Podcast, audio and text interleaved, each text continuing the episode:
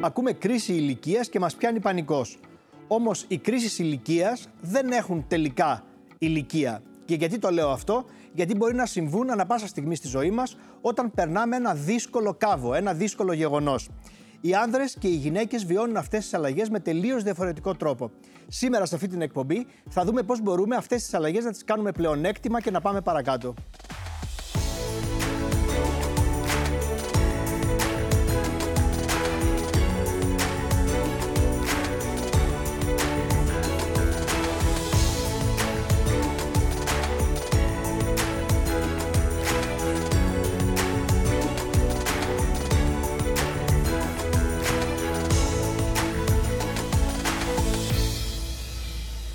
Κυριακή και εμείς πρέπει να μιλήσουμε τώρα για τις κρίσεις ηλικίας, που είναι πολλές.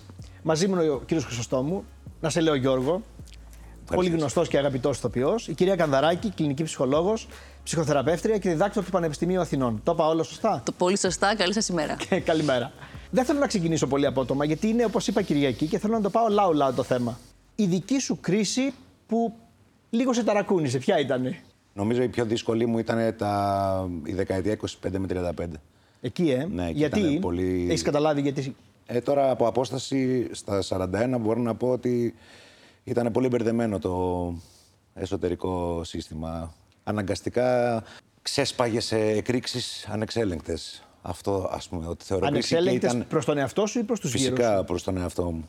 Με πολύ άγχος, στρες και καμία έτσι, επικοινωνία με το παρόν. Εντάξει, ακούγεται μεγάλο ζόρι έτσι όπως το περιγράφει η κυρία Κανδαράκη. Πρώτα απ' όλα έχει νόημα να καταλάβουμε λίγο τι είναι κρίση. Κρίση σημαίνει ότι νιώθω μια συναισθηματική αστάθεια, όπως υπόθηκε πολύ ωραία, νιώθω μια δυσφορία και κυρίως μια βασική επιθυμία για αλλαγή. Μπορεί να μην ξέρω τι θέλω να αλλάξω, νιώθω ότι ασφικτιώ.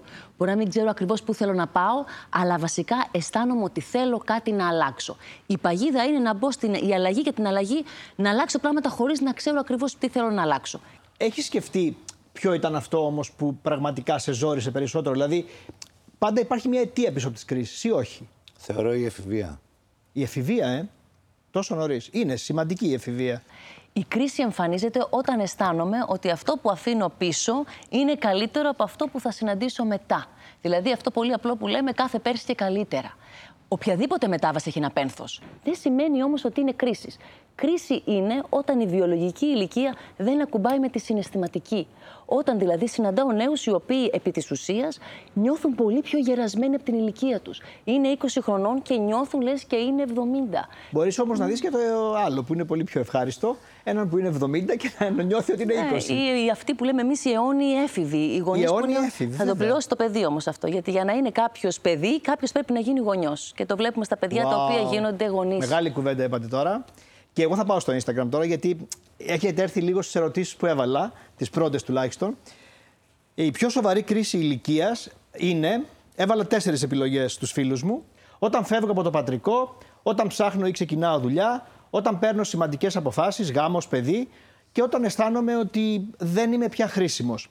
Εγώ πάντα επιλέγω μία από αυτές ως δική μου επιλογή. Εγώ επέλεξα το όταν αισθάνομαι ότι δεν είμαι πια χρήσιμος. Για μένα αυτό σηματοδοτεί μία κρίση. Εσείς τι θα λέγατε, τι θα απαντούσατε εδώ και γιατί. Γιώργο, Το Α. το Α, όταν φεύγω από το πατρικό μου, σπουδέ στρατός. Ναι, νομίζω ο αποκαλακτισμός εκείνη την ώρα είναι πολύ τρομακτικός. Ναι, Γιατί αναλαμβάνεις την ευθύνη του εαυτού σου; εγώ αυτή την έχω ότι τα κατάφερα και ότι προχώρησα και ότι δεν με νοιάζει να το ψάξω να γυρίσω πίσω. Αλλά εσύ ζορίστηκες τότε, για να το λες.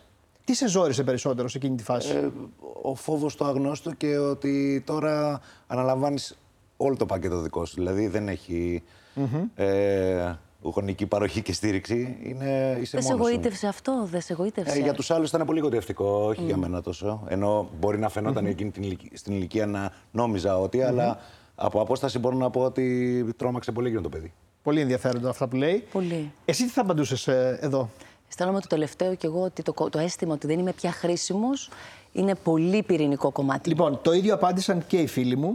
Ε, Πολλές φορές οι απαντήσεις που δίνω ταυτίζονται. Χαίρομαι που ο Γιώργος διαφοροποιήθηκε. Πολλοί ήταν αυτοί που είπαν ότι όταν παίρνω σημαντικές αποφάσεις, γάμος παιδί ήταν το δεύτερο.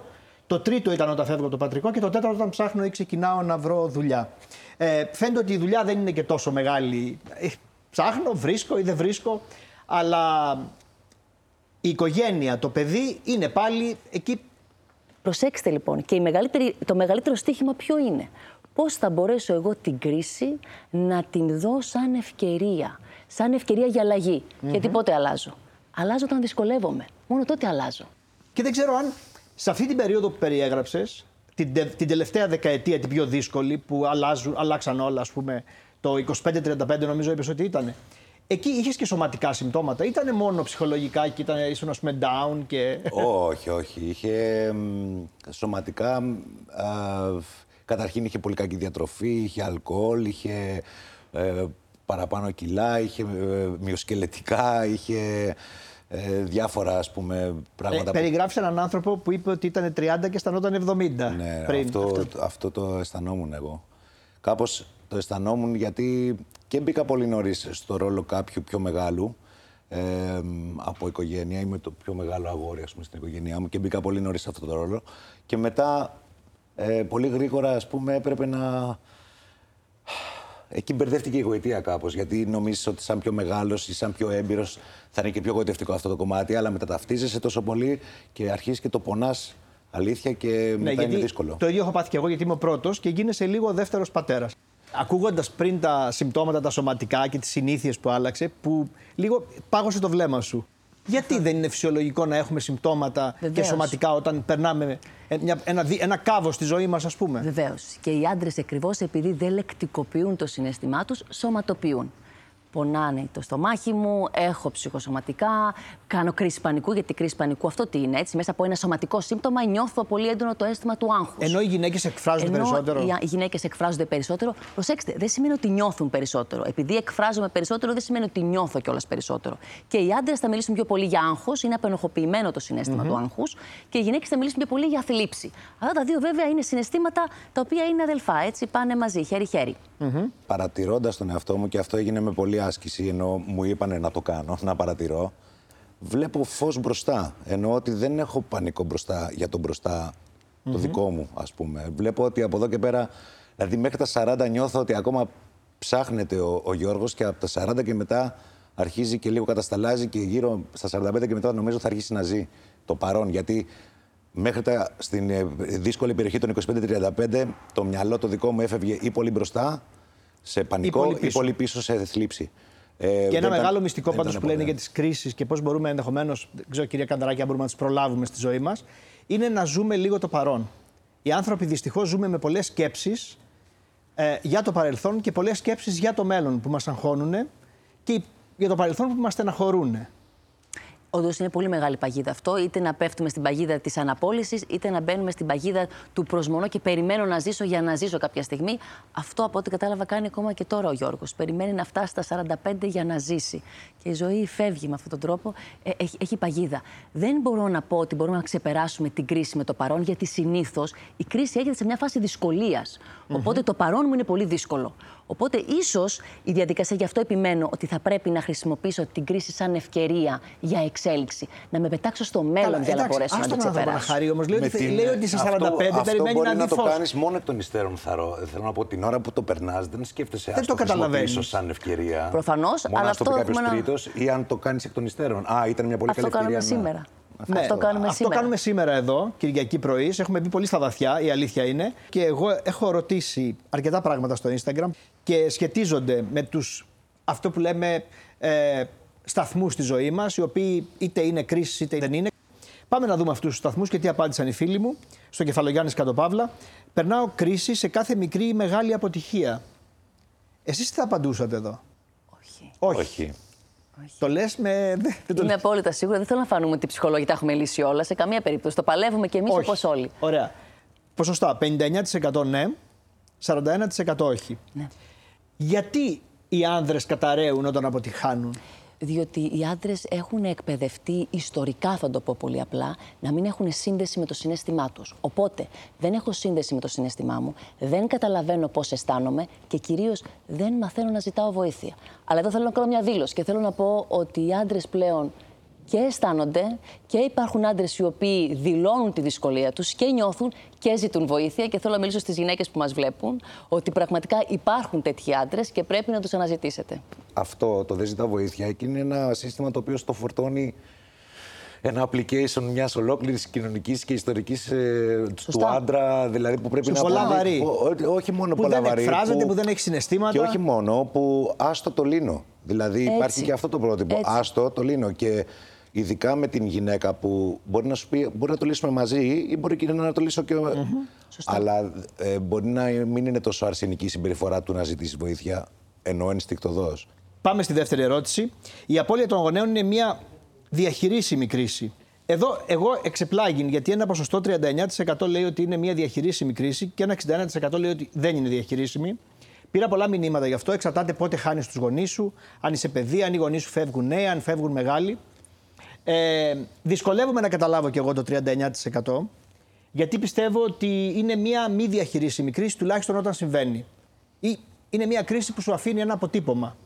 Εγώ θα το πω αυτό γιατί, ας πούμε, για να ξεπεράσω το θάνατο του πατέρα μου, ε, είχα ακούσει μια κυρία που μου είχε πει κάθε φορά που θα τον σκέφτεσαι, που θα έρχεται στο μυαλό σου, να θυμάσαι μια ωραία στιγμή, να του λες ότι τον αγαπάς και να αφήνεις τη σκέψη να φεύγει. Αυτό λειτουργήσε. Ναι, αυτό σημαίνει πως υπάρχει μια εσωτερήκευση του προσώπου και νιώθετε ότι τον κουβαλάτε πάντα μέσα σας. Έτσι, γι' αυτό μπορεί να καθησυχάσει. Αλλά εδώ βλέπουμε κάτι διαφορετικό. Τι βλέπουμε; Βλέπουμε ότι για να μπορέσω να ξεπεράσω την απώλεια μιας σχέσης όπως είναι η γονεϊκή, θα πρέπει να έχω χτίσει άλλες σχέσεις. Δεν υπάρχει πιο σίγουρη επένδυση από τις σχέσεις. Για σένα υπάρχει αυτός ο φόβος; Ε, Εγώ μιλάω λίγο εκ του ασφαλούς γιατί ζουν και οι δύο μου γονείς, αλλά είμαι πολύ κοντά σε ανθρώπους που έχουν χάσει τον έναν από τους δύο και αυτό που μπορώ να πω εγώ για το 39% είναι ότι δεν είναι διαχειρίσιμη η κρίση, απλά εθελοτυφλούν, δεν την αντιμετωπίζουν ακόμα. Δηλαδή έχω ένα φίλο ας πούμε, που δεν έχει κλάψει μετά από 6-7 χρόνια που έχει φύγει ας πούμε, ο ένας του γονιός. Δεν έχει καταφέρει, το λέει. Λέει θα ήθελα να βάλω τα κλάματα και δεν μπορώ. Έχει γίνει μια φυσική άμυνα ο- ότι δεν έχει συμβεί ή ότι Ναι. δεν είναι κάτι Ακριβώς. τραγικό. Δεν έχει έρθει. Γιατί το πένθος είναι και κάτι το οποίο είναι πολύ θαραλέο. Υπάρχουν πρώτες βοήθειες γι' αυτό. Θα επιμείνω ότι φυσικά έχει να κάνει το αναπτυξιακό στάδιο που θα μας συμβεί.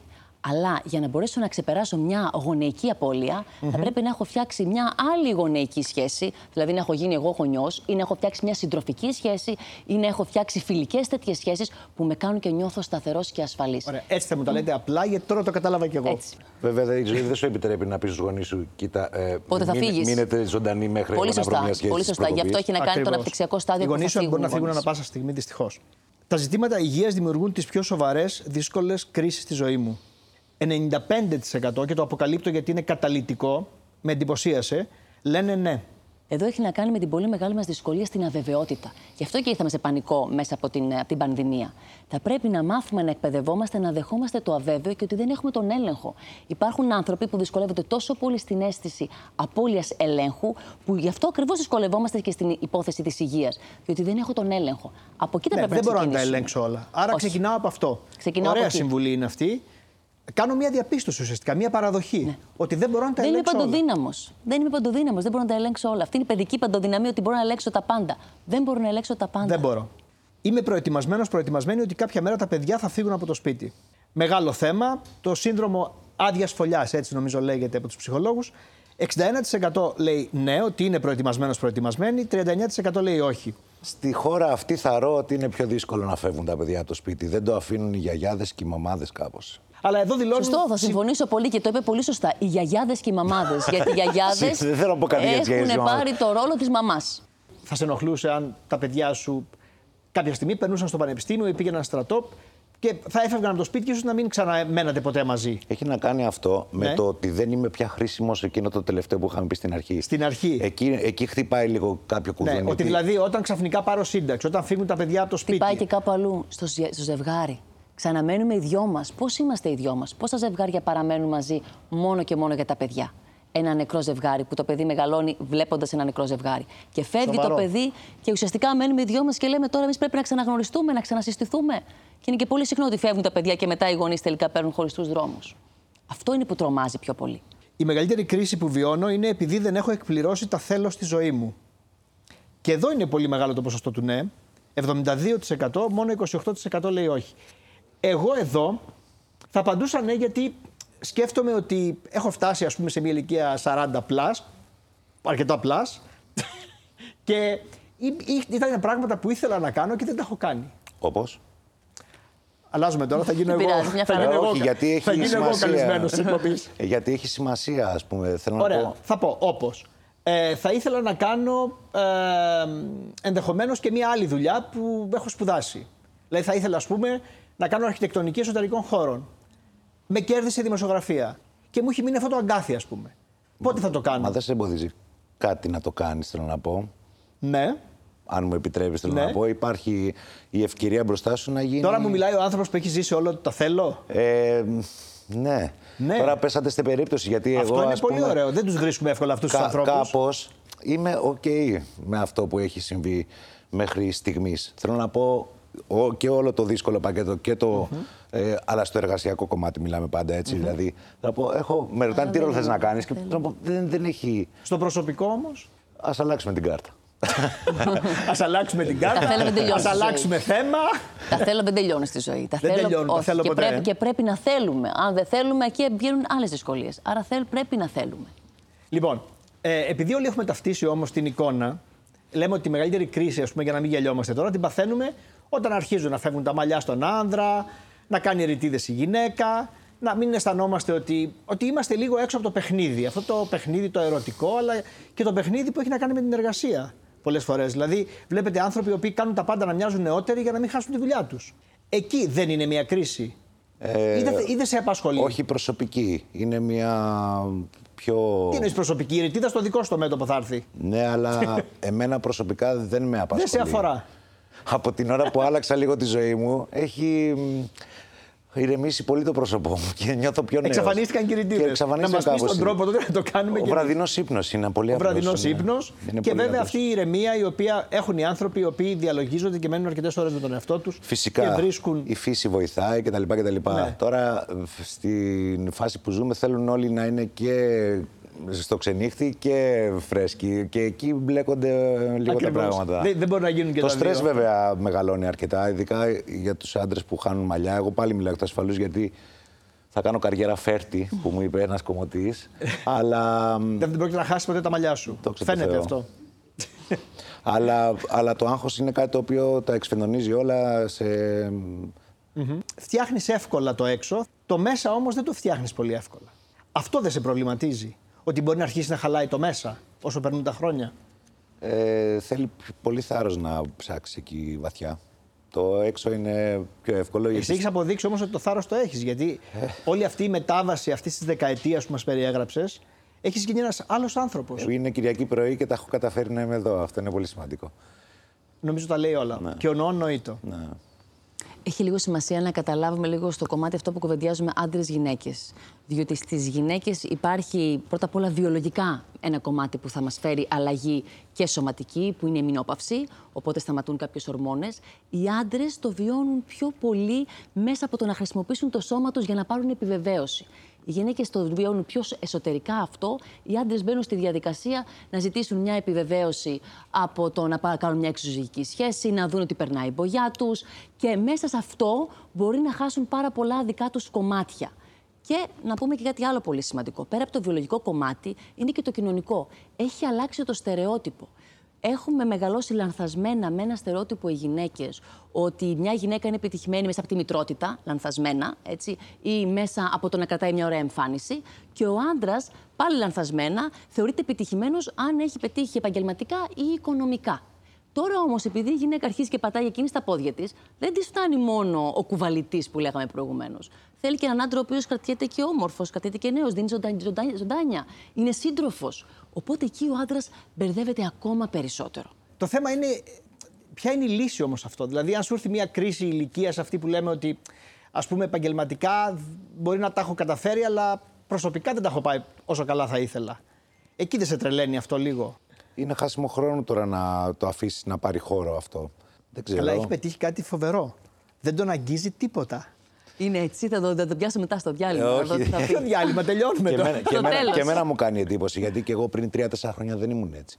Πραγματικά θα ήμουν. Μπορεί να μην ερχόμουν καν στην εκπομπή πριν 3-4 χρόνια. Θέλω να πω γιατί θα μου έφερνε ταραχή η όλη κουβέντα. Γιατί θα ήμουν μέσα σε αυτό.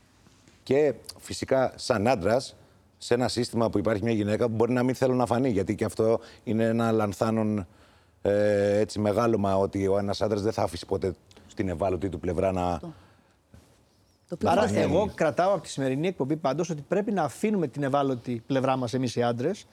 Και τι να πούμε για τις γυναίκες, τι πρέπει να κάνετε εσείς στις κρίσεις. Θα δώσω πρακτικά βήματα που δεν τα συνηθίζω. Ωραία. Δεν κουκουλώνω λοιπόν την κρίση. Αν δυσκολεύομαι, θα πρέπει να το αναγνωρίσω και να καταλάβω τι με δυσκολεύει.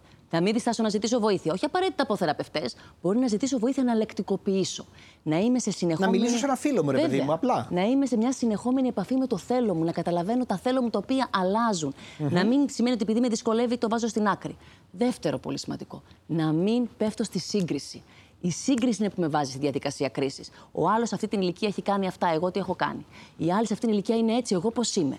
Δεν συγκρίνω. Άρα δεν συγκρίνουμε. Γιατί; Γιατί δεν υπάρχει καθολική ευτυχία. Δεν υπάρχει καθολική ευτυχία, δεν υπάρχει καθολική επιτυχία. Ο κάθε ένας την ευτυχία του τη φτιάχνει από τα δικά του υλικά. Τι ωραίος επίλογος. Συγκινητικό. Θα μπορούσε να είναι και τέλος θεατρικού. Άνετα. Άνετα. Η ε. αρχή. Η αρχή. Το παραχωρώ, Ωραία. το παραχωρώ. Νομίζω ότι σήμερα λίγο έγινες ηθοποιός και εσύ λίγο έγινες ψυχολόγος. Πολύ καλά τα πήγα. τα πήγατε μια χαρά. Σας ευχαριστώ πάρα πολύ. Εμείς.